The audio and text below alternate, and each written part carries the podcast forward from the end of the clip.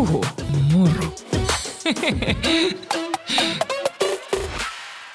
Puhu muru podcastin aika jälleen. Ää, tänään tulee äärimmäisen mielenkiintoinen jakso, mikä mä toivon, että jokainen kuuntelee sitä ja ehkä peilaa myös omaa elämäänsä ja omia mielipiteitään, arvoja ja asenteita seksuaalisuudesta.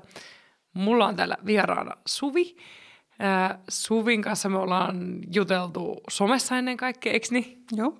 Ihanaa, että oot täällä. Kiitos. Ja Suvin kanssa käydään Suvin elämää läpi sieltä ihan lapsuudesta aikuisuuteen ja ehkä ytimessä tässä on oman seksuaalisuuden löytäminen ja siitä, miten heterosuhteen kautta löytyikin se, että, että haluaa olla naisen kanssa. Menikö oikein? Joo, näin se meni. Ja tämä on, sä, mä oon seurannut sua somessa ja, ja ollaan juteltu ja tämä on mun mielestä ehdottomasti tarina, mikä on tärkeä kertoa. Tääl, meille, tää, musta tuntuu, että antaa meille kaikille tilaa tutkia sitä omaa seksuaalisuutta. Et mahtavaa, että oot täällä. Mutta lähdetään siitä, että millaiseen perheeseen sä oot syntynyt? Joo, eli tota, mulla on kolme ja puoli vuotta vanhempi isoveli ei muita sisaruksia. Ja ihan synnyin toivottuna lapsena. Meillä oli ihan perusperhe, että molemmat vanhemmat kävi semmoisessa töissä, että ei ollut mitenkään korkeasti koulutettu, mutta tämmöisiä duunariperheet niin sanotusti. Ja Duunariperhe on oikein hyvä. Joo. Mäkin on duunariperheestä, että ei siinä ole mitään vikaa. ei. Et semmoisessa perheessä. Ja siis ihan sellainen onnellinen lapsuus, että paljon oltiin tekemisissä mun iskän siskon perheen kanssa ja mummo ja vaari kuulu olennaisena osana siihen, että ihan silleen. Millainen pieni ihminen sä olit? Öö, Mitä sä tykkäsit tehdä lapsena? no kiipeillä puihin ja sitten heittää tahalleen pallon tonne katolle, että sai hakea sen. Ja Mahtava. ihme, että minusta ei ole tullut jotain nuohoja. tota, ja toisaalta sitten taas prinsessa, että tykkäsin vaihdella vaatteet sata kertaa päivässä. Ja minusta löytyi semmoinen kaksi puolta, että semmoinen räväkkä ja sitten semmoinen prinsessa ja sitten myös herkkä. Tosi herkkä lapsi myös. Miten sut otettiin näiden kahden puolen kanssa, että sä olit räväkkä ja välillä prinsessa ja, ja sitten ehkä herkkyys on myöskin sellainen asia, että siihen voidaan, voi kasvattajat suhtautua hyvin monella tavalla. Joo, siis ihan silleen hyvin, mutta näin jälkikäteen ajateltuna, niin ehkä,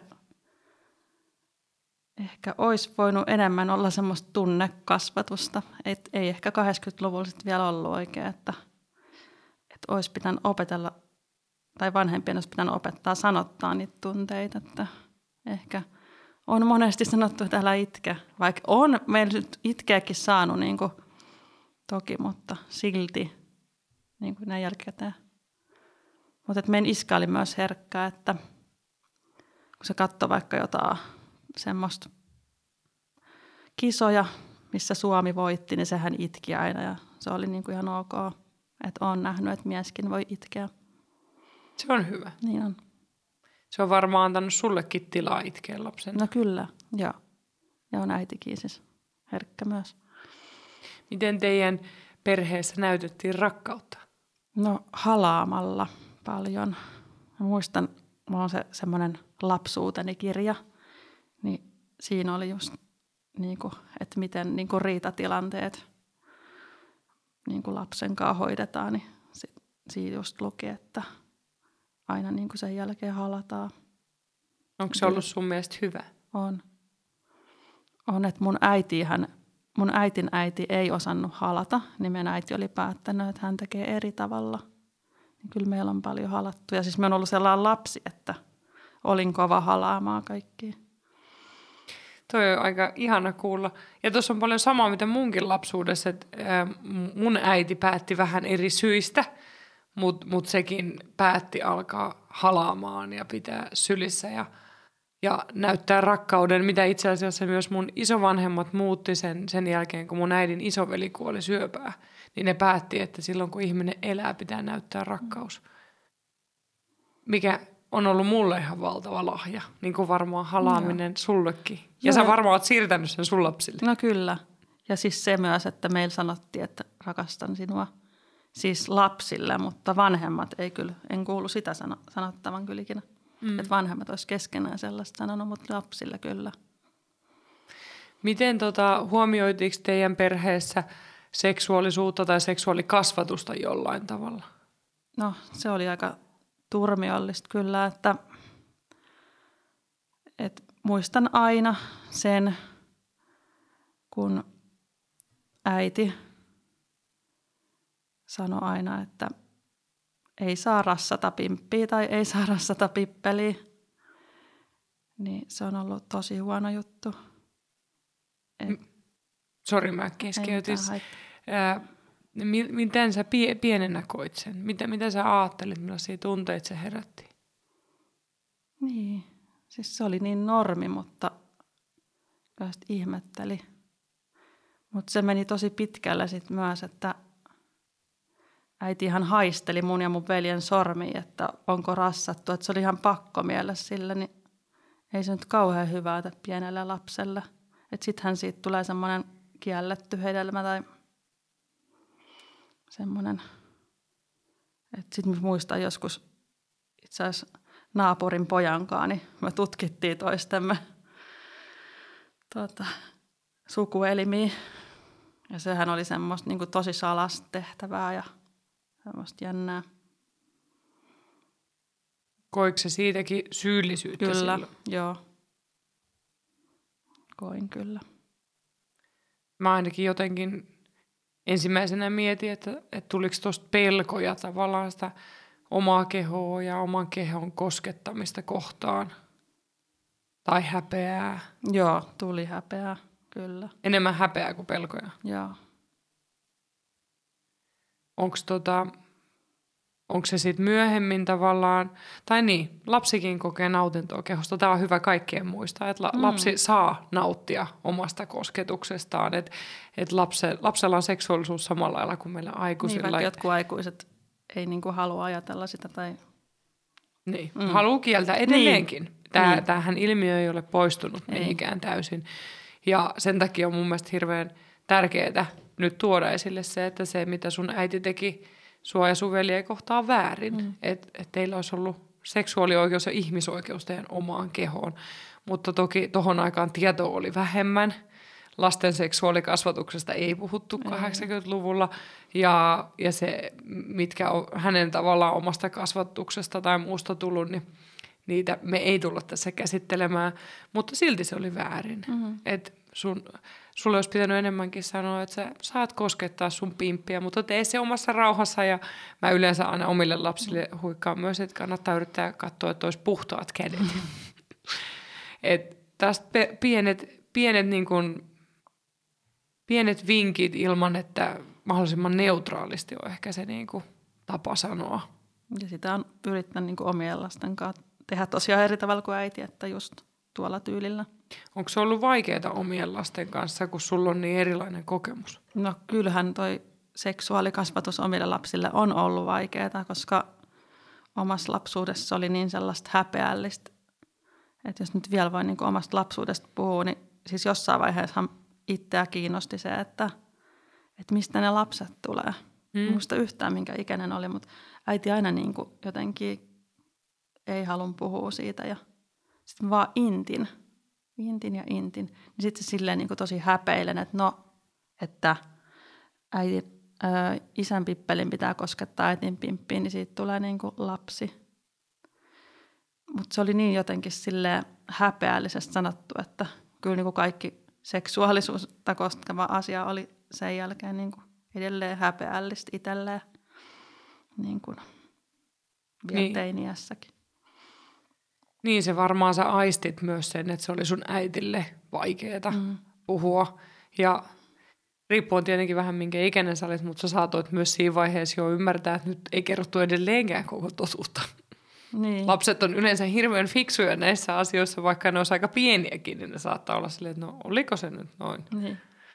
Ainakin meillä oli tässä, äh, tuossa kun mä kirjoitin oikealla nimellä kirjaa, niin just tämä meidän Kuopus viisivuotias sanoi, että päiväkodissa joku oli puhunut, että seksi on kun halitaan nakuna, niin sitten se oli tavallaan pakko käydä vähän laajemmin läpi se asia, että, että se voi olla seksiä jollekin, mutta perinteisessä mielessä, kun on seksiä, niin se tarkoittaa naisen ja miehen välillä sitä, että, että voidaan hyväillä käsin tai suulla tai laittaa se pippeli pimppiin, niin tavallaan aika lyhyesti tietenkin viisivuotiaalle vielä, mutta, mutta oli pakko jotenkin kuitenkin avata se, että – se nakun halaileminen on jo ei ole seksiä, koska sitten taas lapset saattaa halailla nakuna ja niille taas se ei ole seksiä samalla lailla. Et ei, se ei ole aina helppoa aikuisellekaan selittää niitä. Ei. Ei varmaankaan suurimmalle osalle. Onko sä ollut sun äidille vihanen siitä, kun seksuaalisuus on ollut sen verran, niin kuin ehkä mä sanoisin jotenkin häpeällä paketoitu tai, ja, ja sua on kielletty? Oman kehon suhteen? Niin... No, kun oon tämmöinen yliempaattinen ihminen, en ehkä ollut vihainen, että enemmän surullinen ehkä sitten kuitenkin siitä, että mm. kun silloin on ollut varmasti omat syyt, miksi se on kokenut häpeää. Sä oot osannut hienosti ajatella. Niin. Hänenkin näkökulmasta. Joo. No miten sitten, varmasti se uteliaisuus kuitenkin kehoa ja seksuaalisuutta ja tyttöjä ja poikia kaikkea kohtaan jatku siinä lapsuudessa. Muistaaksä esimerkiksi ensimmäistä ihastumista tai rakastumista? No, itse asiassa mun ensimmäinen ihastus oli meidän iskän työkaveri. Mä olin neljä. Moi. Joo, semmoinen Pekka. Niin tota, meidän äiti aina muistelee, että se oli mun ensi ihastus. että kun mentiin hakemaan tota iskää töistä, niin sitten mä juoksin Pekan syliin. Aika liikuttava. Joo. Sä et kuitenkaan tota, ehdottanut, että, että Pekka muuttaisi teille, kun me, me, meidän, meidän tytöt, ää, mun mieheni kaveri oli, ne teki kuvauskeikan, mun mies ja tämä toinen ihminen ja, ja mun lapset tuli silleen, että eikö tämä voisi muuttaa kans meille, tämä toinen mies, että, että kaksi iskää olisi tosi hyvä. Ihana. Et se oli niinku jotenkin, ehkä toi kertoo tästä maailmasta, niin. että lapset on silleen, että no, meillä voisi olla kaksi iskeä, että onkin on niin kiva tyyppi. Ja Joo. mä luulen kanssa, että siinä oli pientä ihastusta ehkä Joo. meidän tytöillä. Että oli niin ihana, ihana aikuinen ihminen, mikä jotenkin huomioi lapset, niin se sai heti sellaisen suuren onnen aikaiseksi. Joo. Miten tota, millaisia muistoja sulla on kouluajasta? No siis mä olin ekan ja tokan luokan siinä lähikoulussa ja oli kauhean kiva luokka. Ja semmoista ei, tai en muista mitään kiusaamista, mutta sitten vaihoin kolmannella musiikkiluokalle, niin ehkä noin neljännellä alettiin kiusaa, pojat alkoi haukkuu tietyllä nimellä. En pysty vieläkään oikeasti ääneen sanoa. Ja sitten alkoi niinku välttelee minua.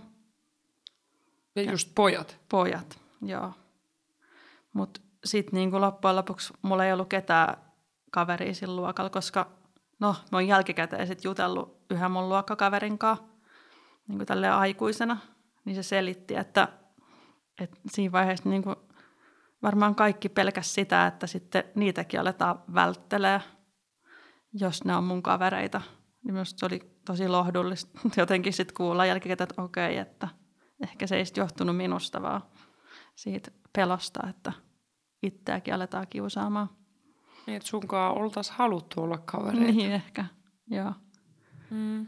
Se oli, oli varma... myös jotenkin vähän erilainen siellä, muutuin muutenkin vähän erilaiseksi siellä kolmannella, että mä, en ollut ehkä niin sellainen ulospäin suuntautuva. Minusta tuli ehkä vähän ujo siellä. Teki vaikutti. Koska muistan joskus mun luokkakaveri silleen näki minun koulun ulkopuolella, niin sanoi, että miksi et sä oot tällainen koulussa – se on jäänyt mieleen. Tapahtuuko jotain muuta sun elämässä sit samaan aikaan, mikä olisi muuttanut sua? En oikein muista muuta kuin tuon koulukiusaamisen. Jatkuuko se pitkään sit se koulukiusaaminen? No kuudennen luokalla sitten tota, kävi sillä, että pojat huuteli mulle välitunnilla, niin aloin itkemään. Ja itse asiassa minua ei itkettänyt se, että ne huuteli, vaan se, että kukaan ei tullut puolustamaan. Niin tota, no sitten niin kuin meidän luokkalaiset tytöt seuraavalla tunnilla meni kertoa opettajalle, että minun kiusataan ja sitten sit käsiteltiin. Ja siis itse en muista mitään, mutta meidän äiti on kertonut jälkikäteen, että se rehtori oli sanonut suoraan, että meidän koulussa ei kiusata ketään, että se oli niin kuin kieltänyt, mutta meidän äiti oli sitten vaatinut, että niin kuin kaikki ne poikien vanhemmat ja meidän äiti ja nämä niin kuin saman pöydän ääreen. Ja, mutta sielläkin oli sitten sellaisia vanhempia, jotka niin kuin koki, että ei heidän lapsi kiusaa.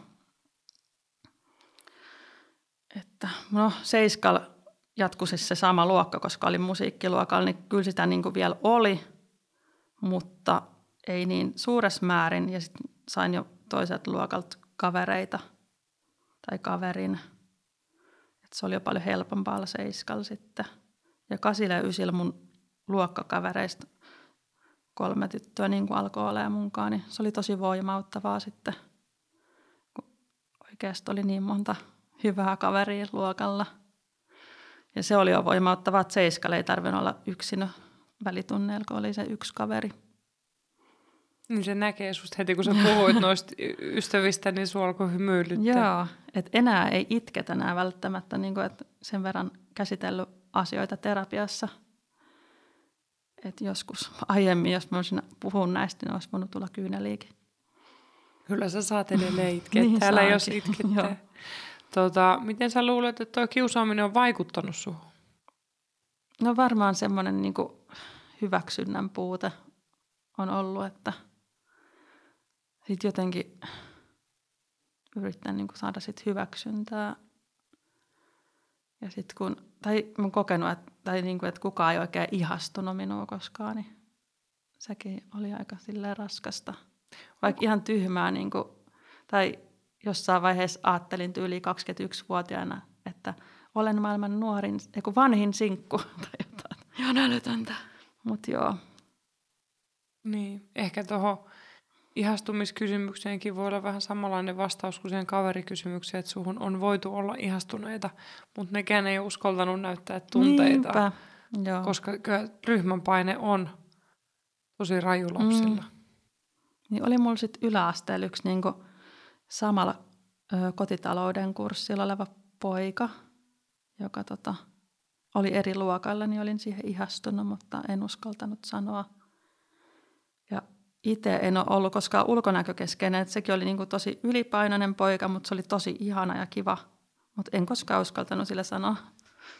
No niin me voidaan nyt lähettää niin, terveisiä, että, että siellä on ollut salainen ihastus. Niin. Mutta mut tämäkin kertoo just siitä, että ihan niin kun meillä on, meihinkin ollaan oltu niin, salaa totta. ihastuneita. Niin. Yhtä lailla kuin sä oot ollut häneen, että et se, se ei ole helppoa näyttää tunteita. Niin. En ennen, ennen ajatellutkaan tolleen tosiaan, joo. Onpas voimauttava ajatus. Niin. Ja sehän on myös ihan sellaista, myös sitä aikuiseksi kasvamista se, että osa ihastuksista on salaisia. Mm. Että se yhtä lailla kuin, en mä tiedä, oliko sulla jotain bändi-ihastuksia tai jotain, että sä olit johonkin laulajan tai näyttelijän tai... Ei mulla oikein sellaisia epärealistisia ollut mun mielestä. Mulla, oli joidenkin poikabändien kuvia seinillä ja myös tyttöbändien. No on niitä ollut ehkä, joo. No, joo. Nauroin. Silloin, silloin oli Backstreet Boys ja niiden jättijuliste oli mun sängyn niin kuin tyylin toinen seinä täytti sen, niin, niin ne oli mun miehet sängyssä. Joo, no ehkä mä nyt vähän kaunistelin mun menneisyyttä. Onhan mullakin päkkäreiden kuvia. No, no niin. Ja Leonardo ka- DiCaprio. Okei, okay, niin melkein. Tiedätkö, kuule... Mulla ei mennyt niin pitkälle, että olisin lähettää mitään kirjettä niille. Okay. Mutta tiedätkö, Leonardo DiCaprio, se on aika ajaton rakkaus, koska meidän viisivuotias on aivan rakastunut Leonardo Oho. DiCaprioon. Ja se oli kutsumassa, se kysyi, että voiko hänet kutsua kuusivuotissynttäreille. Tuli aika monta äitiäkin olisi tulossa, jos saadaan DiCaprio mukaan. Että jaalla niin julkis, että... Niin, en ole ihan vielä niin julkissa. Voi voi Leonardo. Mutta eikö ole aika hauska ajatus, että me kasarilapset ja nyt meidän lapset on samaan ihmiseen ihastuneita, että Leonardossa on jotain. Joo, aika uskomatonta. Me siis katsottiin Titanic. Aa, aivan. Niin Leonardo oli tota, vei sydämen. Ihan totaalisesti. Mm-hmm. Tota, miten, se, miten sä koit sitten murrosia? Tai missä vaiheessa sulla alkoi murrosikä? Mm. No siis mulla on jäänyt mieleen vaan ne ekat kuukautiset, jotka oli 13,5-vuotiaana. Niin sekin oli sit tosi semmoista häpeällistä. Että tota, ne ekat kuukautiset alkoi yhdellä semmoisen leirillä. Niin en uskaltanut kertoa niille aikuisille, vaan sitten niin yhtäkkiä en mennä, mennyt enää niin uimaa ja tungin jotain käsipaperia alushousuihin, mikä on niin nyt tosi hölmö ajatus, että kaikilla niillä naisilla, ketä on ollut siellä ohjaajana, niin onhan niilläkin ollut kuukautiset, mutta en ymmärrä. No se on ollut varmaan sitä häpeän taakkaa, mikä tullut sieltä lapsuudesta. Oliko sulle kukaan puhunut kuukautisista ennen sitä? No varmaan koulussa ainakin. En muista, onko äiti puhunut, mutta koulussa ainakin puhu, tietysti ne perustunnit. Niin en uskaltanut. Ja sitten voin kertoa näistä toisista kuukautisista, että ne tapahtui meidän mummolla.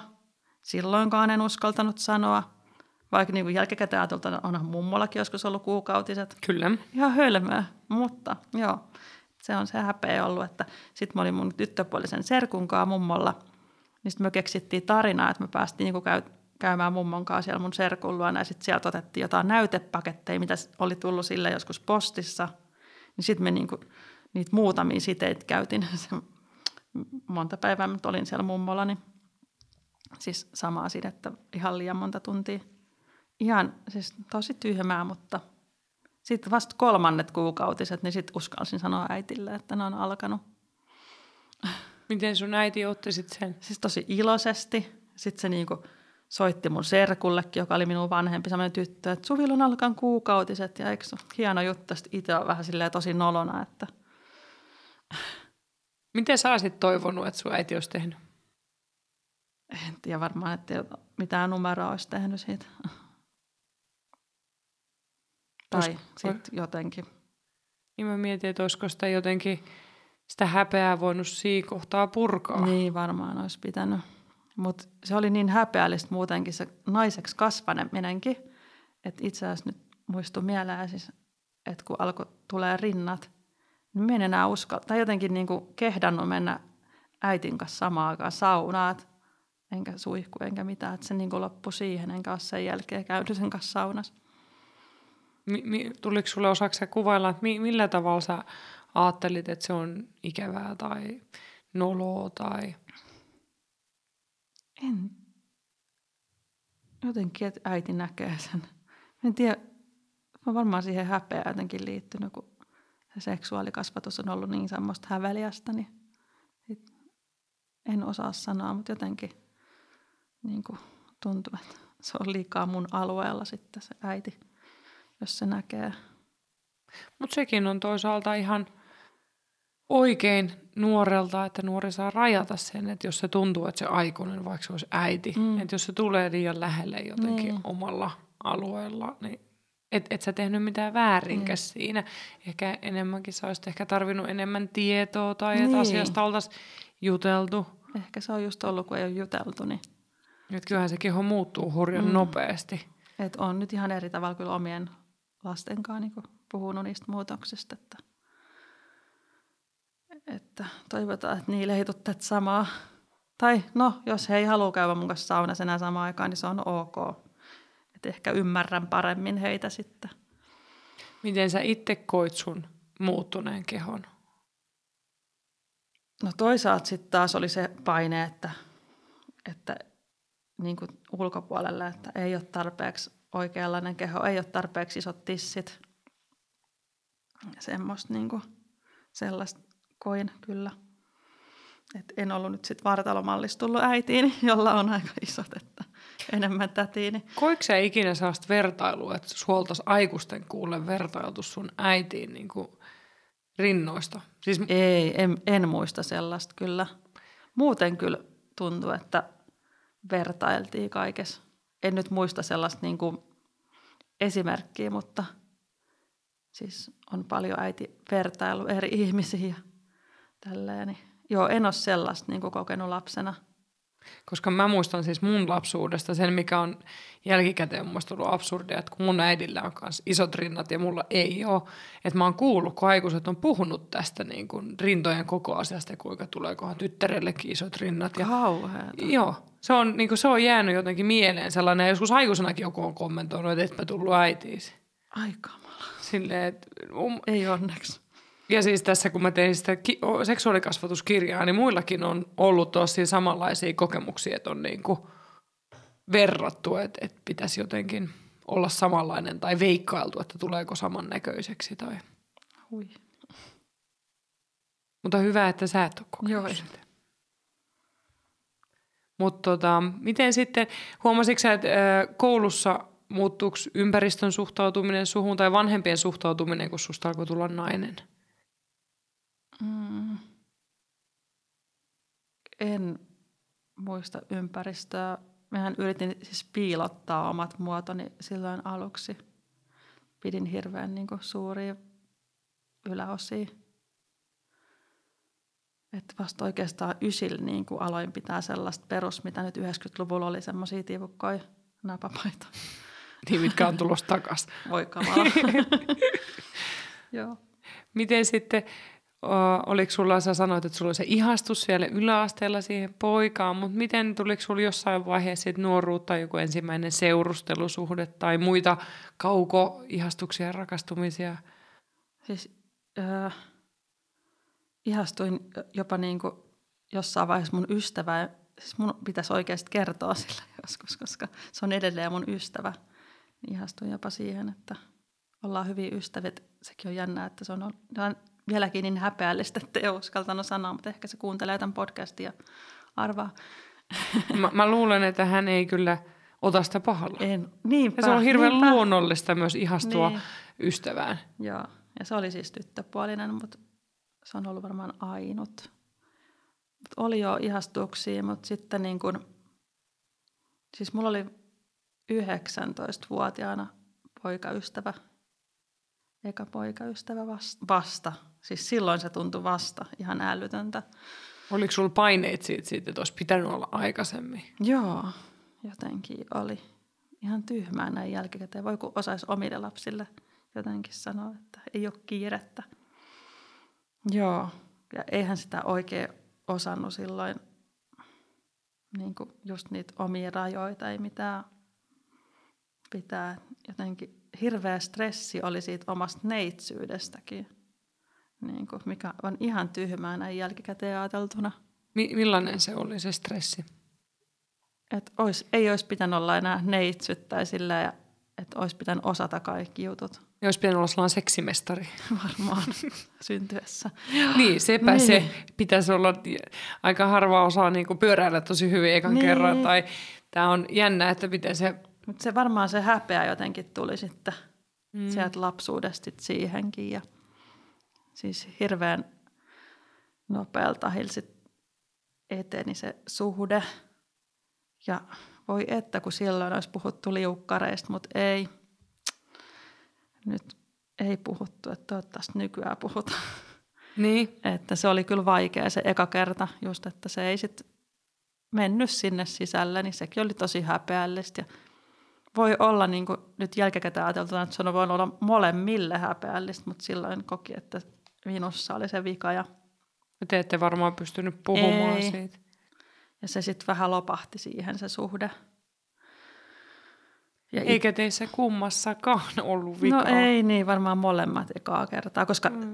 ihan älytöntä mennä muuten sänkyyn, kun ei niin kuin keskustella tai kommunikoida edes kunnolla siitä asiasta, että joo, että se vähän niin kuin tapahtui vaan, Mm. joo. Mutta ei teillä kummallakaan varmaan ollut hirveästi tavallaan tietoa siitä, että mitä tässä pitäisi tehdä, mm. mitä pitäisi puhua.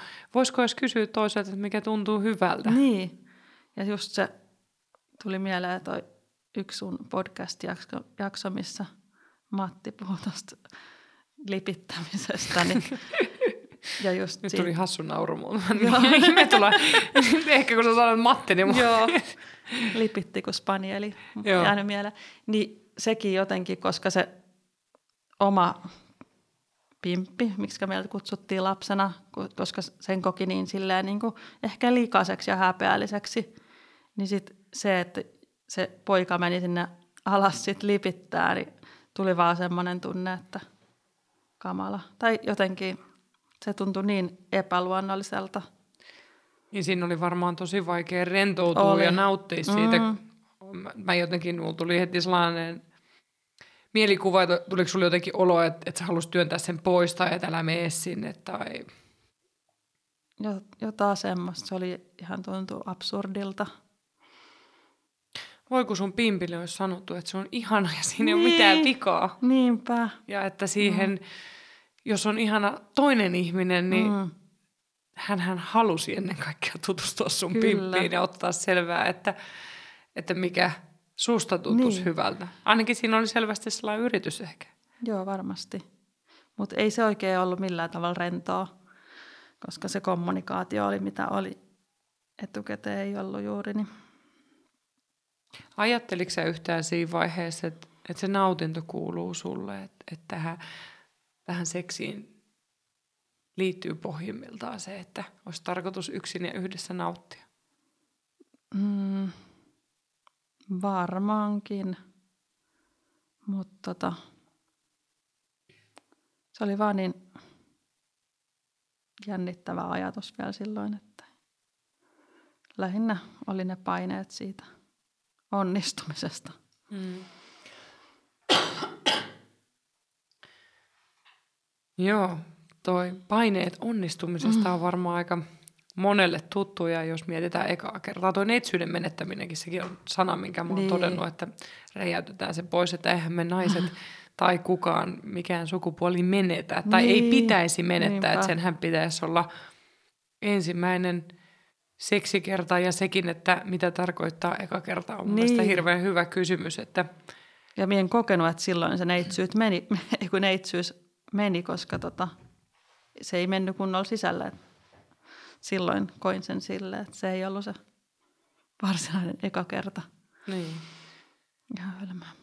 Miten muuten tota, tälleen, kun sä tulit sit just siihen murrosikään ja tavallaan seksuaalisuus muuttui aikuisen seksuaalisuudeksi, niin uskalsitko tai pystyykö hyväilemään itseäsi itse tyydyttämään? Tuo oli hyvä kysymys. Siis itse asiassa, siis olin vasta 16, kun katoin, mulla oli omassa huoneessa silloin telkkari, niin katoin jotain semmoista ohjelmaa, missä en yhtään muista mikä se oli, mutta naiset oli ringissä ja sitten siellä puhuttiin seksuaalisuudesta ja itsetyydytyksestä ja sitten myös niin kuin se en tiedä onko se ollut terapeutti vai mikä siinä on ollut, niin se käski niitä kaikkia naisia niin kuin katsomaan itseään peilistä sieltä niin kuin omaa alapäätään. Niin tota, se jotenkin, sitten vasta 16-vuotiaana, siis me tein sitten sen saman sen jälkeen, että katsoin peilillä ja, ja sitten kun siitä oli puhuttu siitä itsetyydytyksestä, niin sitten kokeilin sitä ja sehän oli ihan kivaa. Ja sen jälkeen niin kuin salaa tosi häpeillen sitten harrastin sooloseksia. Et joo, keho oli silleen tuttu ja että mistä tykkää, niin oli tuttua kyllä sitten sen jälkeen. Sä ihanasti rohkenit Joo. tutkia omaa kehoa. Onneksi sä näit ohjelman. Tässä on taas yksi syy, minkä takia tarvitaan seksuaalisuudesta puhetta ja ohjelmia ja somea kyllä, ja kyllä. kirjoja ja podcasteja. Ja, koska jos yksikin saa tuollaisen kokemuksen, mitä sä sanoit, koska sähän sait luvan annon. Niin, niinpä, koska siinä puhuttiin siitä, että se on ihan normaali ja näin. Että. Mutta siinä oli oikeasti ihan aikuisia ihmisiä, koska me oli vasta 16, jotka ei ollut kattonut peilillä omaa niin kuin, alapäätä. Mun on muuten hirveän vaikea sanoa vaikka pimppi tai pillu se on jännä. Mikä on sulle hyvä sana? Tai niin kuin... En tiedä. Siis ihan tyhmä, siis se on toisaalta Nyt ihan on pimpi, pimpi, pimpi, niin. pimpi.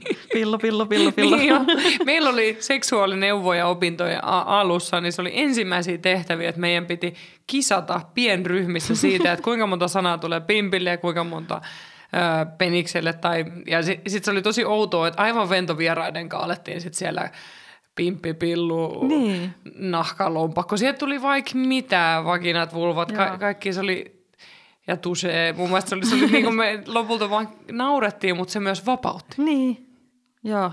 Mä oon yrittänyt niin kuin muistella, kun sä oot joskus sanonut, että, niin kuin nyt näin jälkikäteen, että, että samaa nahkaa se on kuin nenä vai mitä se mm. nyt käytitkään vertauksena. Niin, mutta se, se on ja mun mielestä itse asiassa tästä, tässä oli tosi ylipäätään niin kuin kehoon liittyen, mm. niin jotenkin se on meidän nahkapuku ja tämä tuli tosi hauskasti esiin, kun mä olin kävelemässä tuolla merellä, niin kuin jäällä – ja tuossa Helsingin Seurasaar edustalla, ja siellä on se nudisti-uimaranta, mm. ja siellä on talvella avanto, mitä mä en tiennyt. Aa. Siis silleen, että se on ilmeisesti kaupungin ylläpitämä, kun siellä pulppusvesi. Ja tota, sitten siihen tulee mummu, ja me, me oikeasti ne ihmiset käveli siitä niin kuin ohi ehkä 30 metriä siitä avannosta, ja yhtäkkiä se vaan menee alasti uimaan. Ja se oli jotenkin niin, tässä mä nyt oon ja meen, ei se ollut mitenkään jotenkin hyökkäävää, tai se oli, se oli vaan äärimmäisen luonnollista – ja siinä tuli mun mielestä niin jotenkin se, että, että tällainen tämä mun nahka on. Niin. Tältä mä näytän. Ja niin kuin totesit, niin samaa se on tosiaan se nahka siellä pimpissäkin. Niin. Ja sitten eikö siitä voisi olla jopa iloinen, että ajattele mikä pimppi sullakin on kuin kolme lasta ja, Kyllä. ja iloa ja nautintoa tässä eri vaiheissa elämää. Ja, niin. ja niin, pimpillä on monta eri On tehtävää. ja siis nyt näin jälkeen, että niin kuin, kun miettii, että kun aina sanotaan, että onko jollain niin kuin munaa tehdä jotain, niin itse asiassa olen oppinut, että niin kuin pillu on paljon voimakkaampi kuin muna, että pitäisi olla sanonta, että onko sulla vaikka pillu tehdä niin. sitä ja sitä, että et, eikö, niin kuin se vitun voima on. Oh, on. Me ollaan kotona, koska, koska lapset ei ole niin isoja ollut. Nythän ne on jo vähän isompia, mutta ne on ollut kyllä tosi pieniä, kun me tyttöjen kanssa huudettiin pimppivoimaa ja me niin niin opeteltiin huutamaan sitä. Siis, että tavallaan se oli myös sellaista aggressioharjoittelua tavallaan, se oman äänen ja tilan haltuunottoa. Joo.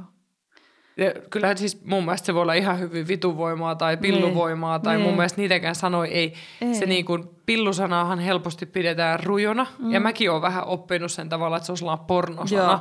Ja sen takia mun niin kuin yleisesti mä käytän pimppiä, koska mm. se tuntuu mun mielestä, no se, on kyllä, se on lempeämpi Se on kyllä luonnollinen, mutta kun mulla tulee vaan siitä mieleen lapsi. Vaikka niin. eihän se nyt tarvitsisi olla niin. No mä jotenkin ajattelen sitä, että pimppi on vähän sellainen, että siinä on eri puolia. Et, mm. et se on niin kuin, pimppi on sellainen leikkisä, mutta sitten se voi olla pillu, tai se mm. voi olla vittu, tai se voi olla niin kuin, jotenkin vaikka kynekologin vastaanotolla se on enemmän vulva. Niin. Et, ta- tavallaan jotenkin mä näen, että siitä voi niinku eri tilanteissa käyttää eri sanoja. Rakkaa lapsella monta niin. nimeä. Niin, mutta kaikista tärkeintä on sen nimeä itse. Et mun niin, mielestä totta. vaikka mä olen kuinka seksuaaliterapeutti, niin mä en voi sun pimpille. Ei. Mutta Mut kunhan te, se ei ole etupylly. Niin, kunhan se ei ole etupylly tai joku muu, mikä ei ollenkaan ole oikeasti mm. sen nimi. Et mun mielestä lapselle on hyvä antaa selkeästi, että se on vaikka se pimppi. Ja sitten, että okei, että jos sä haluat keksiä sille oman lempinimen, niin sä saat antaa sen. Mutta mm. tämä on sen niin kuin, oikein nimi, millä se tunnetaan. Niinpä. Mutta joo, näitä keskusteluja lapset kyllä mielellään käy. Joo. Ja sitten kun on puhunut riittävästi, niin nehän lähtee pois. Sitten on että jää yksin juttelemaan. Jaha, nyt mä puhuin liikaa. Et kyllä mun lapset aina joskus sanoo, että joo, taas äiti aloittaa luennon. Mutta joo, ihanaa, että sä löysit silloin 16-vuotiaana sen joo. ohjelman kautta itse tyydytyksen. Joo. Ja ehkä sä niinku avasit sen oven joo, uudelleen. kyllä. Koska se vähän ikäväkin se pimpin rassaamis, sehän oli väärin ja ehkä se alkoi muuttumaan sitten tosta silleen, että se oli sun omaehtoista ja Joo, omaa. kyllä. Miten sitten kohti aikuisuutta? Mä muistan, kun sä kirjoitit mulle, niin sä laitoit siihen, että, että sulla oli hirveä halu saada lapsia. Joo, siis aina.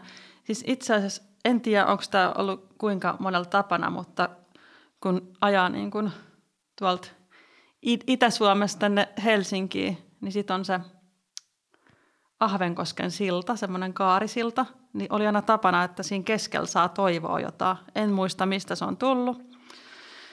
Niin tota, mä aina siinä keskellä toivon, että voiko saisin miehen ja lapsia. se oli, se oli sun toive? Joo, siis se on hassu, että ei silloin niin kuin nuorenakaan tullut mieleen, että se perhemuoto voisi olla joku muukin kuin mies ja lapsia. Oliko sulla minkäänlaisia malleja siihen, että perhemuoto voisi olla muuta kuin mies tai lapsi? No ei niitä kyllä oikeastaan ollut.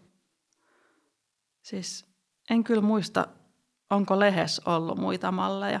On saattanut olla, mutta jotenkin sitten se oma lähipiiri, niin joo, ei ollut minkäänlaista muuta mallia. Ja sitten aina puhuttiin myös, niin kun, että sitten kun sulla on se mies ja näin, että ja äiti melkein oli aina naittamassa minua jonne, jollekin, tai sitten mun kampaaja naitto melkein minut omalle pojalle. Tai sillä aina puhuu, että mitäs se minun miniä kokelas ja tällaista. Onko sä jälkikäteen ajatellut, että, että oli vähän epäreilua? On se kyllä ollut, joo. Niin mä luulen, että, tää, mä luulen, että tämäkin on vähän sellainen sukupolvikokemus mm. meillä 80-luvulla syntyneinä, että, että ei meille vielä kukaan sanonut, että se voisi olla tyttöystäväkin. Niinpä. Se Joo. elämän kumppani. Tai Joo. ylipäätään, tarviiko tyttö tai poikaystävä? Että mitäs Niin. jos haluaa ollakin itsellinen nainen ja... Joo, siitä pitäisi kyllä puhua enemmän just nimenomaan, että, että ei ole mikään päämäärä, että pitää olla parisuhde, vaan pitäisi olla päämääränä olla onnellinen. Kyllä, ja kuunnella itseä. Niin, ja, Aidosti ja oikeasti olla itsensäkaan onnellinen ennen kuin edes niinku etsii mitään parisuhdetta. Kyllä, sellainen, sellainen tasapaino sen kanssa, että et eihän me voida sulkea korvia tavallaan siitä, mitä ulkoa päin tulee, mutta pitäisi sen verran pystyä vaientamaan sitä ääntä, että kuulee oman äänensä. Niin, kyllä. No löytyykö sitten mies, kenen kanssa tehdä lapsia? Joo, kyllähän se löytyi sitten. Tota, se oli mun veljen kaveri. Okei. Okay. Ja tota, mun veljen niin kuin silloinen tyttöystävä niin kuin järjesti meille sokkotreffit. Mun veli yritti kyllä niin kuin pitkään, niin kuin, kun me yritin kysellä sen pojan niin kuin sukunimeä tai puhelinnumeroa, niin ei suostunut. En tiedä, ketä halusi suojella.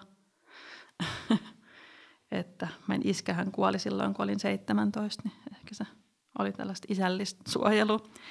Niin tota, no sain sitten puhelinnumeroa tällaista. Ja no se sitten ajautui semmoiseksi suhteeksi, että joo. Että se oli tämmöinen oikeastaan ensimmäinen pitkä parisuhde ja pisin tähän mennessä. Oliko sä rakastunut häneen syvästi? Joo, kyllähän sitä sitten rakastui, että joo. Tuliko sitten vielä villimpi vauvakuume? Siis joo, on mulla aina ollut. Olen itsekin ikuinen vauvakuumeilijä, niin mä tunnen ton tunteen. Joo. Nyt on kyllä kolme lasta, niin se on aika paljon. Joo. Vaikka kyllä välillä sit tulee mietittyä silti, vaikka olen jo 40. Mutta joo, niin oli se. Niin tota,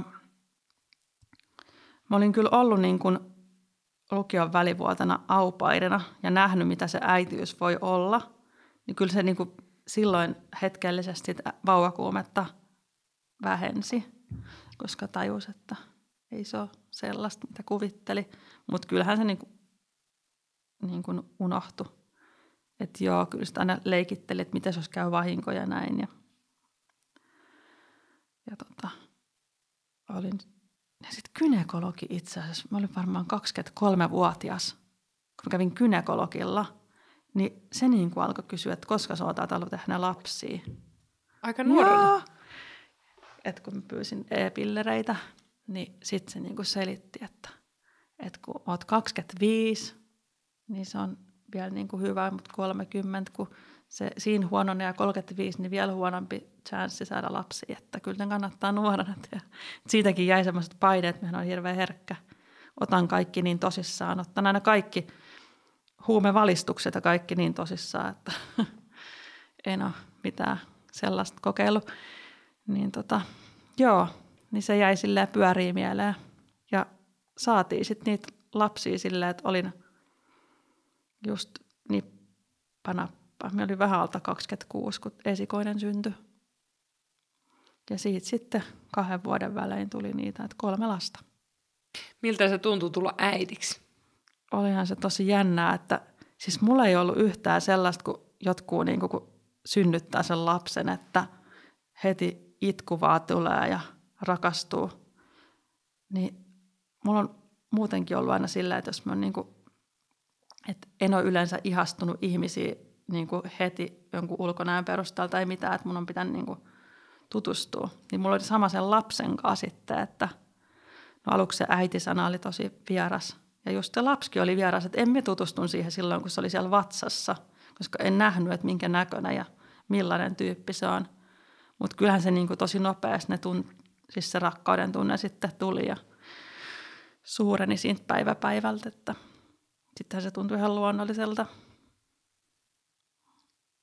Siinä jotenkin sä puhut tuossa, kun me ennen jo äänitystä, mm. siinä oli niin paljon sitä, että sä olit, puhut sun lapsista ja ne on tosi tärkeät selvästi sulle. Joo. Iso osa elämää. On ne. Miten sun ja sun miehen suhde? No siis meillä oli tosi huono kommunikaatio kyllä aina. Niin tota,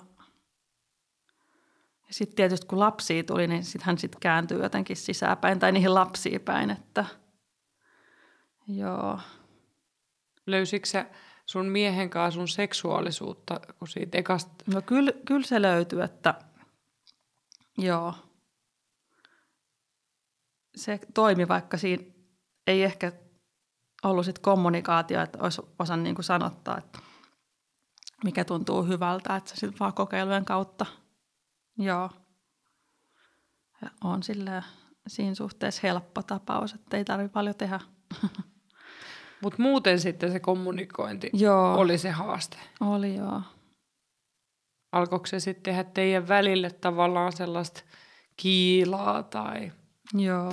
Sami Minkkinen on kirjoittanut joskus, että popcornikulho sohvalla kahden ihmisen välissä. Se on mun mielestä tällainen vertauskuva Niin. hyvin siitä, miten se etäisyys alkaa aika pienestä. Joo, mutta sitten taas toisaalta niinku, siis mä oon käynyt nuoresta asti niinku ihan tämmöisen tämmöisessä niinku raamattupiirissä, että mulla toi usko tuli siinä samoihin aikoihin, kun tota, aloin seurustella, niin melko niinku samoihin aikoihin.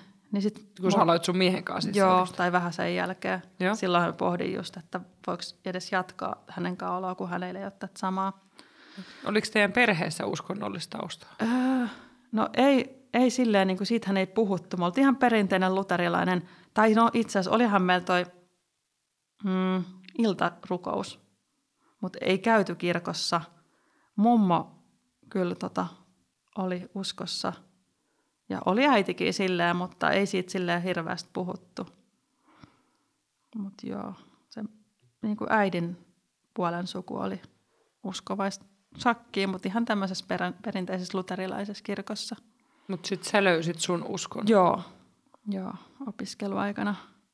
Niin, niin siis se, mi- mikä oli tämä pointti, niin sitten mulla oli jäänyt mieleen, niin kun, kun otan aina kaikki niin kirjaimellisesti, niin yksi niin kun nainen naureskeli siellä raamiksessa, että, että sen mummo oli sa- sanonut, että, että naisen pitää antaa aina, kun mies haluaa.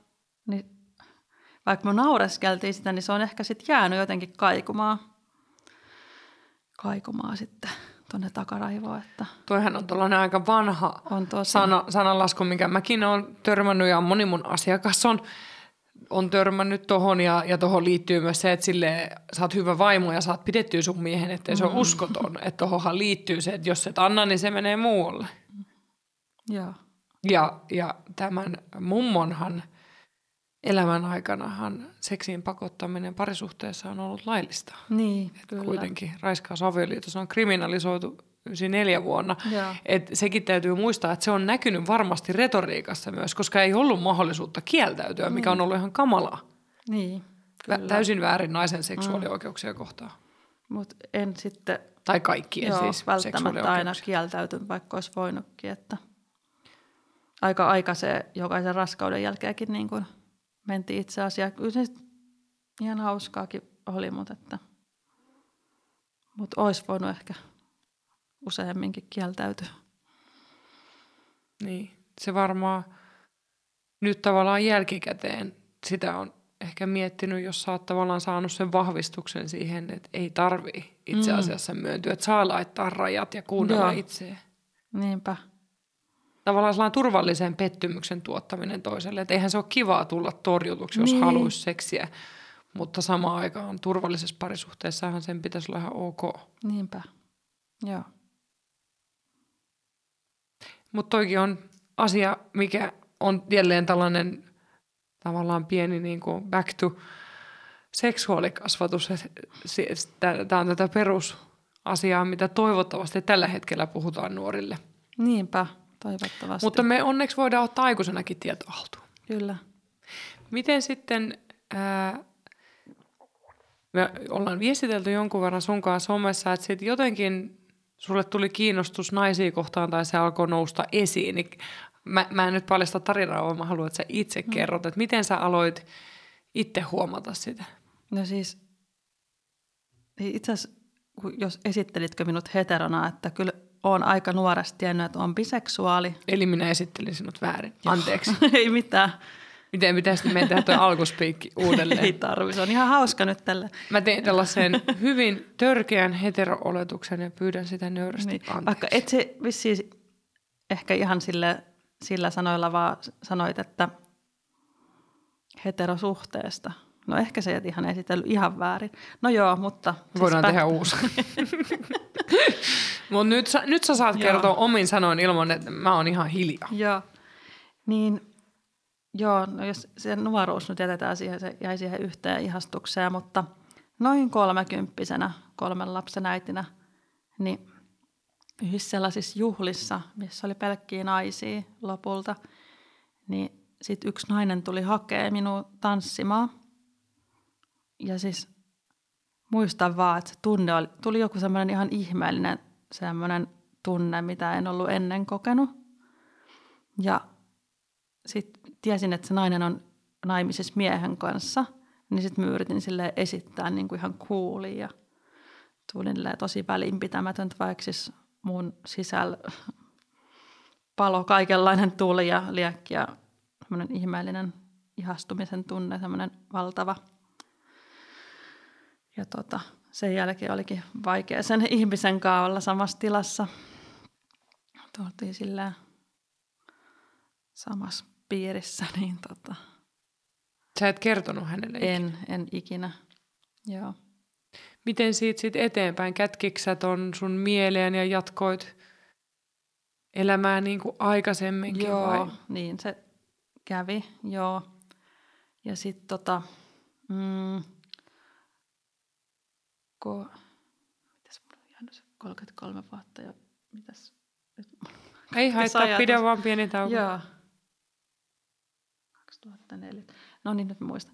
Joo, sitten tota, mm, 33-vuotiaana se niinku vaan jotenkin kasvoi niin suoreksi, että sitten mä niinku totesin mun sille silloiselle miehelle, että, että taidan tykätä niinku naisesta, että haluaisin erota. Mä olin itse asiassa jo hankkinut silloin oman kämpänkin. Mutta sitten se ei mennytkään sit ihan silleen, helposti, vaan sitten niin kuin mies, joka ei ikinä itkenyt, näyttänyt tunteitaan, niin itki. Ja oli sillä, että älä jätä häntä, että saat vaikka kokeilla naista, mutta älä jätä. Ja koska olen todella empaattinen ihminen kaikkia muita paitsi itseäni kohtaan, niin sitten jäi siihen.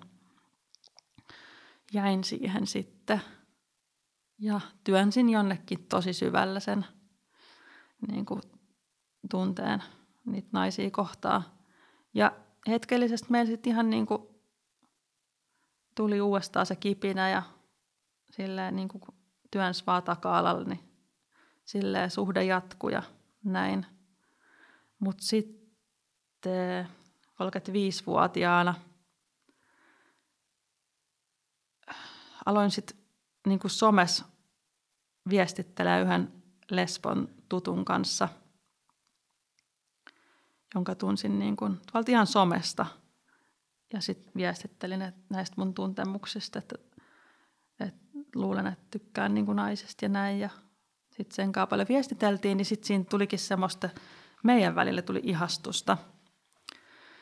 Ja tota, sitten viestiteltiin ja viestiteltiin siinä keväästi ja kesällä ja sitten sovittiin ihan niin kuin, että nähdään. Ja, ja tota, se oli just Pride-viikko silloin ja oli, oltiin sovittu, että mennään yhdessä naisten bileisiin ja, ja, ja mutta tota, se ei sit, se ilta mennyt ihan sillä niin kuin ajattelin, että se ei ollut, että hänen puoleltaan sellaista ihastuneen olosta, että ei meillä ollut mitään pussailua tai kädestä pitää, mistä mitä itse olin toivonut. Enkä kyllä sanottanut sillä millään lailla tai näyttänyt. Kyllä me jotain tanssittiin, mutta siinä oli hirveästi, kun se oli ollut kumminkin lesbopiireissä niin pitkä, niin tosi paljon tuttuja, että se paljon jutteli siellä ja jäin huomiota, että ehkä niin kuin näin jälkikäteen niin tuli semmoinen ehkä se tunne, mikä tuli koulukiusattuna olosta, että jäi jotenkin sille huomiotta ja sivuun, niin se ei tuntunut kivalta. Ja sitten kun mentiin tuonne taksijonoa käveltiin, niin siinäkään se ei niin pitänyt kädestä, niin se tuntui jotenkin absurdilta. Mutta kyllä meillä sitten niin perillä ollessa oli seksiä, vaikka se tuntui vähän oudolta, kun ei ollut, ollut mitään niin oikein sellaista läheisyyttä siellä bileissä. Mutta kyllä se niin oli silti tosi käänteen tekevä kokemus, että ikinä en ole sellaista niin yhteyttä tuntenut kenenkään – mieheen tai kenenkään, että siinä oli semmoinen ihmeellinen yhteys. Ja itsehän olin sitten aivan niin kuin tosi ihastunut, ihastunut häneen. Ja sit, mutta en ollut kyllä valmis jättämään miestä, että sille kaapissa ihastuneena. Mutta se sitten päättyi sille, että kun mä yritin niin kuin sen kanssa viestitellä sen jälkeen, että nähtäisiin uudestaan, niin se niin kuin laittoi ihan kaikki hanat kiinni, että se ei enää vastannut mihinkään viesteihin. Se tuntui tosi pahalta. Saiko se ikinä vastausta siihen, että miksi niin kävi? En, en ikinä. Että ollaan kyllä tälleen somen kautta edelleen tota, kavereita, mutta en saanut ikinä. Joo. Miltä se tuntui susta? Kyllä tosi pahalta tuntui. Ja ehkä niin kuin ajattelisit ihmistä semmoisena myös pelastusrenkaana, että jos se olisi vähän niin kuin, tiedätkö, antaa vihreätä valoa ja se olisi edennyt, niin ehkä olisi päässyt siitä heterosuhteesta pois. Mutta ehkä se on toisaalta ollut hyvä, että tuommoinen on tapahtunut, että on oikeasti pitänyt sit itse niin kun pelastaa itsensä lopulta, kun se tapahtui. Että. Sekin voi olla ihan totta, niin, että, niin. että se on ollut tärkeää, että sä oot kävellyt sen sun oman polun. Niin. Vaikka se ei varmaan ollut helppoa joka ei, hetki. Ei ja olisi ollut kivempi mennä nopeammin välillä mm. eteenpäin. Että siinähän niin kuin siinä vaiheessa, kun se muutos on menossa, niin ei se tunnu todellakaan kivalta koko ajan. Mm. Sen jälkeen oli niin kuin, tuntui seksi niin kuin tämän miehen kanssa ihan niin kuin ylitse pääsemättömältä. Ja en ikinä silloin kertonut sille sitä, että mulla on ollut, vaan se muuttui niin kuin radikaalisti se mun käytös häntä kohtaan. Ja niin kuin, en muista kuinka kauan siinä meni, kun se sitten oikeasti niin kuin, sitä alkoi häiritseä, kun en enää silleen pussailu ja halailu ja käännyin pois ja kestänyt sen läheisyyttä. Niin sitten se niin kuin sanoi, että, että mikä sulla nyt on, että kerro. Että, ikinä en uskaltanut kertoa, vaan sitten sen jälkeen, kun se niin kuin, haki multa vastauksia, niin sitten mä vaan niin kuin taas työnsin sen lesbouteni jonnekin maton alle. Ja sitten aloin taas leikkiä heteroa tai silleen, niin kuin, että sitten taas suostuin siihen seksiin ja kaikkeen. Niin kuin. Ja se oli tosi hajottavaa, koska siinä vaiheessa, kun oli kokenut seksin naisen kanssa, niin oli tosi hajottavaa sitten kertaa toisessa jälkeen niin kuin harrastaa heteroseksiä. Osaatko sä avata tuota, millä tavalla se oli sulle hajottavaa? Se tuntuu vaan niin tosi, tosi väärältä. Ja sitten kun ei enää niin kuin rakastanutkaan sit ihmistä, niin tota, se oli vaan, en osaa sanottaa sen tarkemmin, mutta se tuntuu vaan tosi pahalta ja väärältä. Minkälaisia askelia sä sit otit sen jälkeen siihen, että sä pystyit irtautumaan ja ottamaan askelia siihen suuntaan, mikä sulla oli ehkä jollain tavalla ja tiedossa, mutta sä et ollut ihan vielä valmis. Niin miten sä pääsit sitä kohti sitten? No siihen tarvittiin semmoinen kunnon niin kuin masennus, että kun tarpeeksi kauan aikaa työntää tavaraa tuonne maton alle, niin kyllähän ne niin kuin jossain vaiheessa sieltä pullahtaa esille, niin sitten niin kuin vaan masentui niin pahasti. Niin kuin monen asian summa oli myös niin kuin työelämässä haastetta ja tällaista, niin, niin sitten kiitos somen ja näiden nuorten ihmisten, jotka puhu niin kuin tosi avoimesti tuosta terapiasta. Et se oli itse asiassa se, oli se Maiju Voutilainen, joka puhuu, että miten niin kuin haetaan psykoterapiaa. Niin sitten sitä kautta niin kuin oikeastaan tajusin, että okei, että toihan voisi olla mun polku, niin kuin, että pääsisi tästä elämässä eteenpäin, pääsisi käsittelemään näitä asioita, joita on työn maton alle. Niin sitten hakeuduin työterveyden kautta avun piiriin ja pääsin terapiaan. Niin se oli oikeastaan niin käänteen tekevä sitten, että kun sen terapeutin vihdoin sai ja löysi, niin tota, kun pääsi käsittelemään asioita, niin sitten se oma polku alkoi löytymään. To, jälleen kerran sun silmät hymyili. että tavallaan toi kertoo siitä, mikä niin kuin positiivinen niin kuin lataus, tunnelataus tuolla on. Että, että kuinka tärkeä se terapian meno on ollut. Ja kiitokset Maijulle, että puhuu mielenterveysasioista niin, somessa. Se on ihan äärettömän tärkeää, että, että annetaan lupa mennä terapiaan ja, ja autetaan myös siihen, että miten sinne Joo, pääsee. eikä hän ole nyt ainut sitten, kun on enemmän seurannut, mm. niin kyllä nämä niin kuin, Se on lisääntynyt joo, nyt, onneksi. Joo, ja sitten niin kuin lukee lehdestäkin ihan ei pelkästään nuoret, vaan aikuiset ihmiset ja just monet taiteilijat kertoo, että miten paljon on saanut apua, että se on tosi hyvä. Koskaan ei ole liian myöhäistä mennä terapiaan, ei koskaan. Ei. Mun, äh, mun mielestä hieno esimerkki terapiasta oli, on ollut myös siis ihan mun ura alkuvaiheessa, äh, mulla oli puhelin terapiasuhde, tai se oli itse asiassa neuvontaa, se oli Sexpon aikaa vielä, kun mä olin siellä, niin eräs äh, hyvin vanha naishenkilö, taisi olla, oliko jopa 80 niin tota, hän vaan so- soitti ja sanoi, että hän haluaa käydä asiat läpi ennen kuin hän kuolee. Että ei pystynyt enää tulla edes paikan päälle. Mutta mun mielestä se oli hirveän mun mielestä kaunis ajatus myös, että jollain tavalla kuolen siivous myös mieleen liittyvien mm. asioiden kanssa, että ei vaan tavaroiden kanssa. Niinpä. Ja hän oli kauhean iloinen niistä keskusteluista, että, että eikä niin, en mä tiedä, mun mielestä elämä on hyvä aina välillä palata tarkastelemaan, että mitä, mitä kaikkea tässä on tapahtunut. Et se olisi ihanaa, kun se opetettaisiin, kun kynekologilla käynnit, että niin. säännöllisesti käydä Joo, sen olen muuten oppinut, oppinut äitiltäni, vaikka muuten niin kuin seksuaalisuus, että kynekologilla pitää käydä säännöllisesti väliajan. Mm. Joo. Joo. Kaikki kuulijat, jos olette naisoletettuja tai pimpillisiä, niin käykää kynekologilla Kyllä. säännöllisesti. Se Joo. on hyvä asia. Pitää, se on perus, perus itsensä huoltamista. Niin on.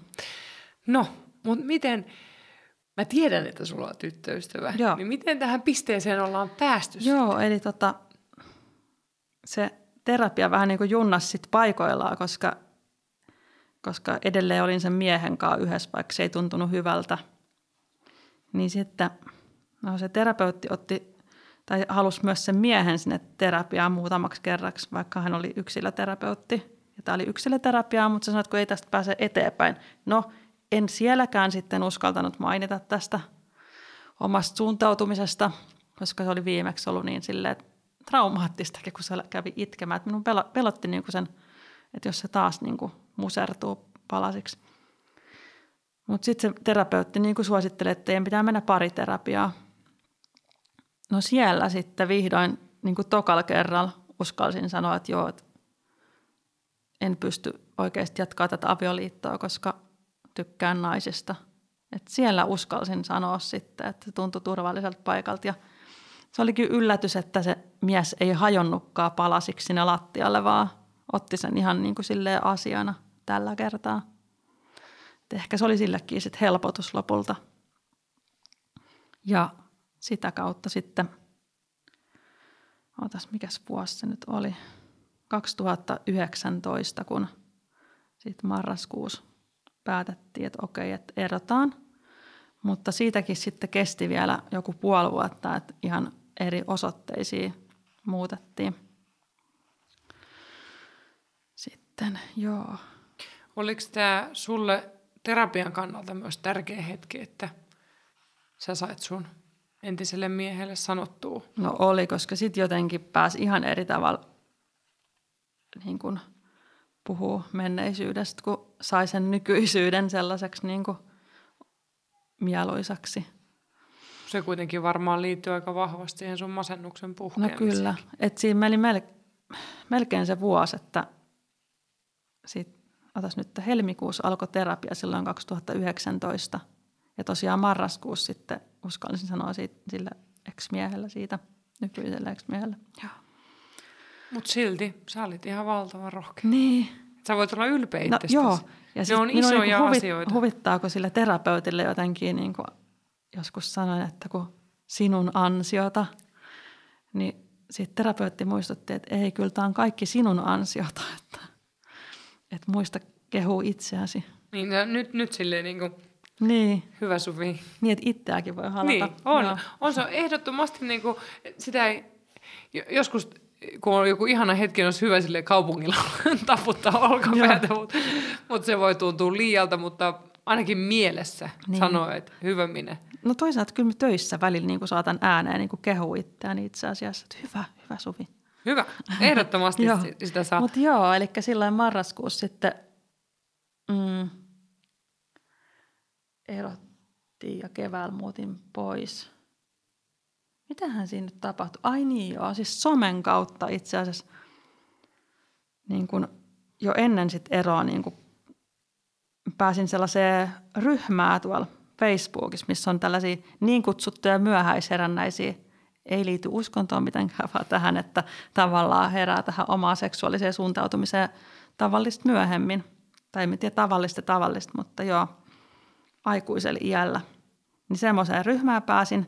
Ja sitten niinku siellä tota, kyselin sitten, että onko täällä muita tämmöisiä, joilla on tämä uskovaistausta.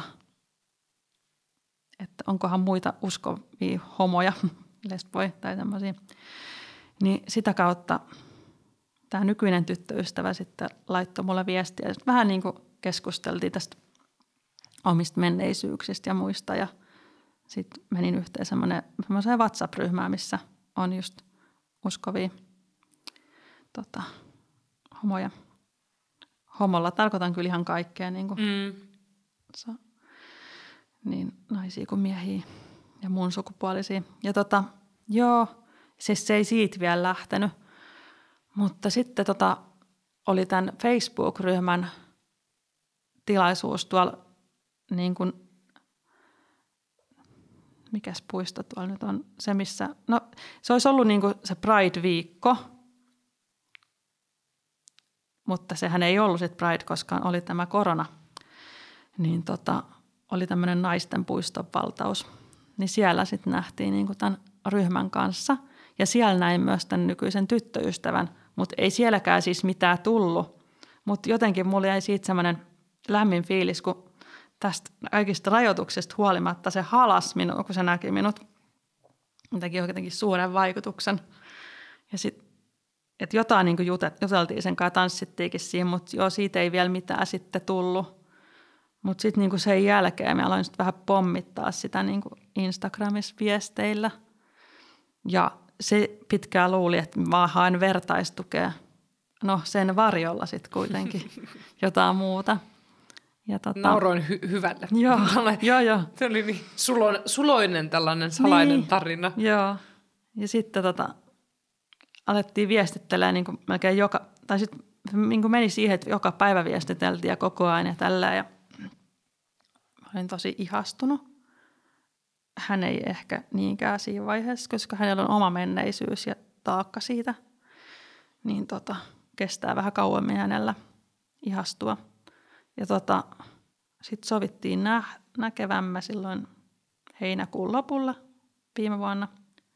Ja tota, treffattiin täällä ja sitten niin kun, no siitä oli vierähtänyt ovi se neljä vuotta, että oli ollut naisen kanssa niin kuin intiimisti, niin olihan se aika ihanaa, tosi ihanaa ja ihastus vaan niin kuin nousi. Ja, mutta sitten se oli vähän haastava se alku, kun hänellä oli sit vaikea niin kuin kiintyä ja ihastua, että koska on oma, kaikilla on oma tarina ja oma lastinsa, niin sekin oli aika rankkaa sitten, kun sillä olisi riittänyt semmoinen niin kuin pinnallisempi suhde ja itse oli ihan niin kuin korvia myöten rakastunut, niin tota, sit se tuntui pahalta, kun no hän tuli Tinderissä vastaan. Se tuntui tosi pahalta. Pahalta. Sitten niin, kuin, niin sen takia menin just Tinderiin. Ei, ei, tulihan se aikaisemmin ilmi, että hän on Tinderissä. Joo, ei, ei se siellä tullut yllätyksenä. Mutta joo, se jotenkin – se Tinderissä olla muutenkin oli niin kuin ah, tai niin kuin ei se tuntunut oikealta, koska oli ihastunut siihen toiseen, niin sitten mä työnsin kaikki swipataanko ne sitten oikealle, kun ei olla kiinnostuneita vai? Mä en muista enää. Joo, niin tota, melkein kaikki niin swippasin pois, pois, pois, pois. Mutta joo, sitten se, kuitenkin se sitten alkoi lämpenee, tämä mun tyttöystävä, nykyinen tyttöystävä sitten, että – kun tutustuttiin enemmän ja sit sekin ihastui ja näin, että loppu on historiaa. Miltä se on tuntunut seurustella nyt naisen kanssa? Äh, onhan se erilaista. Tai ainakin hän osaa niin kuin, puhua enemmän tunteista ja, ja niin kuin, ylipäätään se kommunikaatio on paljon parempaa. Vaikka itse vielä sitäkin harjoittelee, koska mulla on se malli kotoa, että – kaikki työnnetään maton alle. Mutta joo, onhan se ollut ja sitten just se, että on oikeasti pitän puhua myös siitä seksistä ja mistä tykkää. Tämä on ihan uutta mulla jotenkin sanottaa näitäkin asioita, jotka on ollut aina niin häpeällisiä. Onko ne nyt saanut jollain tavalla luvan, ne asiat, mitkä on osa ennen ollut häpeällisiä, Joo. vaikka sekin on sellainen matka, että eihän mm. se kaikki muutu kerralla. Ei, ei. Että pitää kivi kerrallaan käännellä Kyllä. niitä. Mutta joo, hänen kanssaan sit opetellut tätä niinku sanottamista, tunteiden sanottamista. No sitä on jo kyllä harjoiteltu itse asiassa terapiassa, koska minä käyn kognitiivisessa psykoterapiassa ja se on niin tunteisiin perustuva. Niin siellä jo harjoitellut, mutta myös tämän tyttöystävän kanssa tunteista puhuminen ja, ja just seksiin liittyen, että mistä tykkää ja ja seksin aikanakin voisit sanoa, että ei tolleen ja vaan tälleen ja ylemmäs, alemmas. Näin, mm. että... Se on tärkeää. Niin. Ja se pitäisi niinku jotenkin olla aina lupa niin. ohjata toista. Et, eikä toisen myöskään tarvitsisi tietää aina, koska kyllähän se myös se, mitä haluaa minäkin päivänä vaihtelee. Niin, kyllä. Mutta joo, se on ollut sille ihan uusi matka sitten itteensä ja toiseensa. Ja, ja sitten muutenkin, kun sit näissä piireissä, kun on pyörinyt, niin tajuu just, että, että jos on naisoletettu, niin jokainen voi haluta ihan eri juttu just nimenomaan. Ja niin kuin jokaisen, jokaisessa suhteessa sitten taas opetellaan uudestaan se seksi. No mulla ei nyt ole kokemusta hirveästi muista, mutta silleen niin kuin tajunnut sen, että, että niin kuin se on erilaista eri ihmisten välillä ja kommunikaatio on tärkein. Kyllä. Mä, mä toivoisin, että tämäkin, tai tämän mä laitoin mun seksuaalikasvatuskirjankin just, että, että alusta asti meille opetettaisiin, että eka, eka kerta itse asiassa jokaisen uuden ihmisen kanssa. Niin. Että et me, ei, me ei ikinä tarvitsisi mennä niin kuin ajatellen, että meidän pitää tietää, vaan itse asiassa se, että me ei tiedetä, niin. on, on kaunista myös. Kyllä. Se on täynnä mahdollisuuksia. Joo, ja sitten no tässä just lesboseksis on se, että se ei ole niin yhdyntäkeskeistä myös, että sitten tajunnut senkin, että eihän sen tarvitsisi olla heteroseksiksikään sellaista. Ei, ei. Ja niin kuin, mun ensimmäisen podikauden Mikon jaksossa Mikko sanoi hyvin biimiehenä, että – että se, mitä niin kuin heteroiden pitäisi tajuta, on se, että voi nauttia vuoron perään.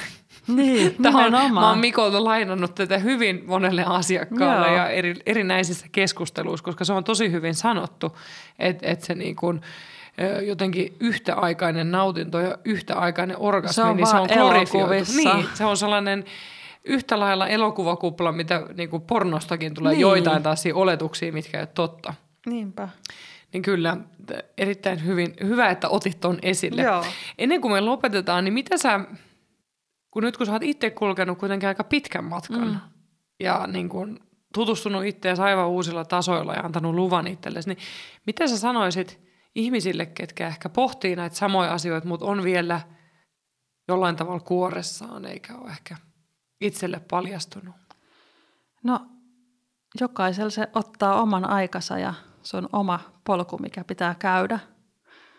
Mutta suosittelen lämpimästi niin kuin kokeile erilaisia ihmisiä ja juttuja, että ehkä se löytyy se oma juttu. Ja niin kuin mun elämäni paras päätös on ollut se ylipäätään, että tuli somessa kaapista ulos. Sekin vaatii sen oman aikansa, että siihen pystyy. Mutta jotenkin se on niin kuin vapauttanut valtavasti sitten, kun siihen saakka päästiin, että uskalsi sanoa somessa. Se oli tosi käänteen tekevää. Et sitä ei kannata pelätä, koska nyt eletään kumminkin 2021 tällä hetkellä, niin kyllä se yleensä on tosi rakastavaa se vastaanotto. No riippuu tietysti missä piireissä on, jos on hyvin konservatiivisesti, niin ei nyt välttämättä, mutta... Mutta löytyy niitäkin, ketkä rakastaa. Kyllä. Mä fanitan ainakin kaikkia teitä, niin. ketkä... Niin kuin... Et kyllä niin kuin tuli pelkkää lovea niin sanotusti silloin, kun tuli kaapista ulos, että, että sitä oli turhaa pelännyt jotenkin. Mahtavaa. Hmm. Ja vielä toinen kysymys. Miten me sitten, ketkä ollaan vaikka tällaisen ihmisen, ketä käy tätä prosessia, ystäviä, vanhempia, tärkeitä ihmisiä ympärillä, niin mitä sä heille haluaisit sanoa? No, ainakin kuuntelevaa korvaa ja, ja semmoista niin hyväksyntää, koska se on niin tärkeää, että jos, ei, jos ei hyväksy sitä, niin se on tosi niin kuin, äh, harmillista, mikähän se sana olisi. Siis niin kuin, se voi tehdä tosi paljon hallaa, jos ei hyväksy. Esimerkiksi mun äiti ei ole nyt yli puoleen vuoteen halunnut jutella munkaan. Tota, se siis suuttui ihan siitä, että erosin ylipäätään miehestä. Että... Se on varmaan satuttanut. Joo. Niin, tuommoinen läheisen ihmisen tuommoinen suhtautuminen satuttaa tosi paljon. Et jos on läheinen ja ei ymmärrä, niin mieluummin niin opettelisi ymmärtää ja ottaa selvää asioista, eikä olisi noin tuomitseva. Koska tuomitsevuus ei auta sit henkilöä yhtään, joka kokee näitä asioita. Mutta onneksi on ympäri jos, jos tosiaan sellaisia, jotka tota, hyväksyy että mun täti on hyvä esimerkki, mun äitin sisko, niin se on, niin kuin hyväksyy täysin. Ja just itse asiassa, kun tänne ajelin julkisilla, niin mulla vaan yhtäkkiä tuli se mun täti mieleen ja mulla tuli kyyneleet silmistä. Ajattelin, että miten ihana ihminen voi olla. Että jo yksikin ihana ihminen, joka hyväksyy, niin tekee paljon. Muistakaa tämä. Niin. On täydelliset sanat lopettaa. Joo. Niin kuin, Ää, kiitos ihan valtavasti Suvi, että sä tulit ja kerroit sun tarinan ja muistutit siitä, että kuinka tärkeää on kuunnella omaa ääntä ja paljastuu itselle ja yhtä lailla se, että, että me sen ihmisen ympärillä olevat ihmiset hyväksyttäisiin. Kyllä. Se on meidän tärkein tehtävä. Kiitos sulle. Kiitos. Puhu muru.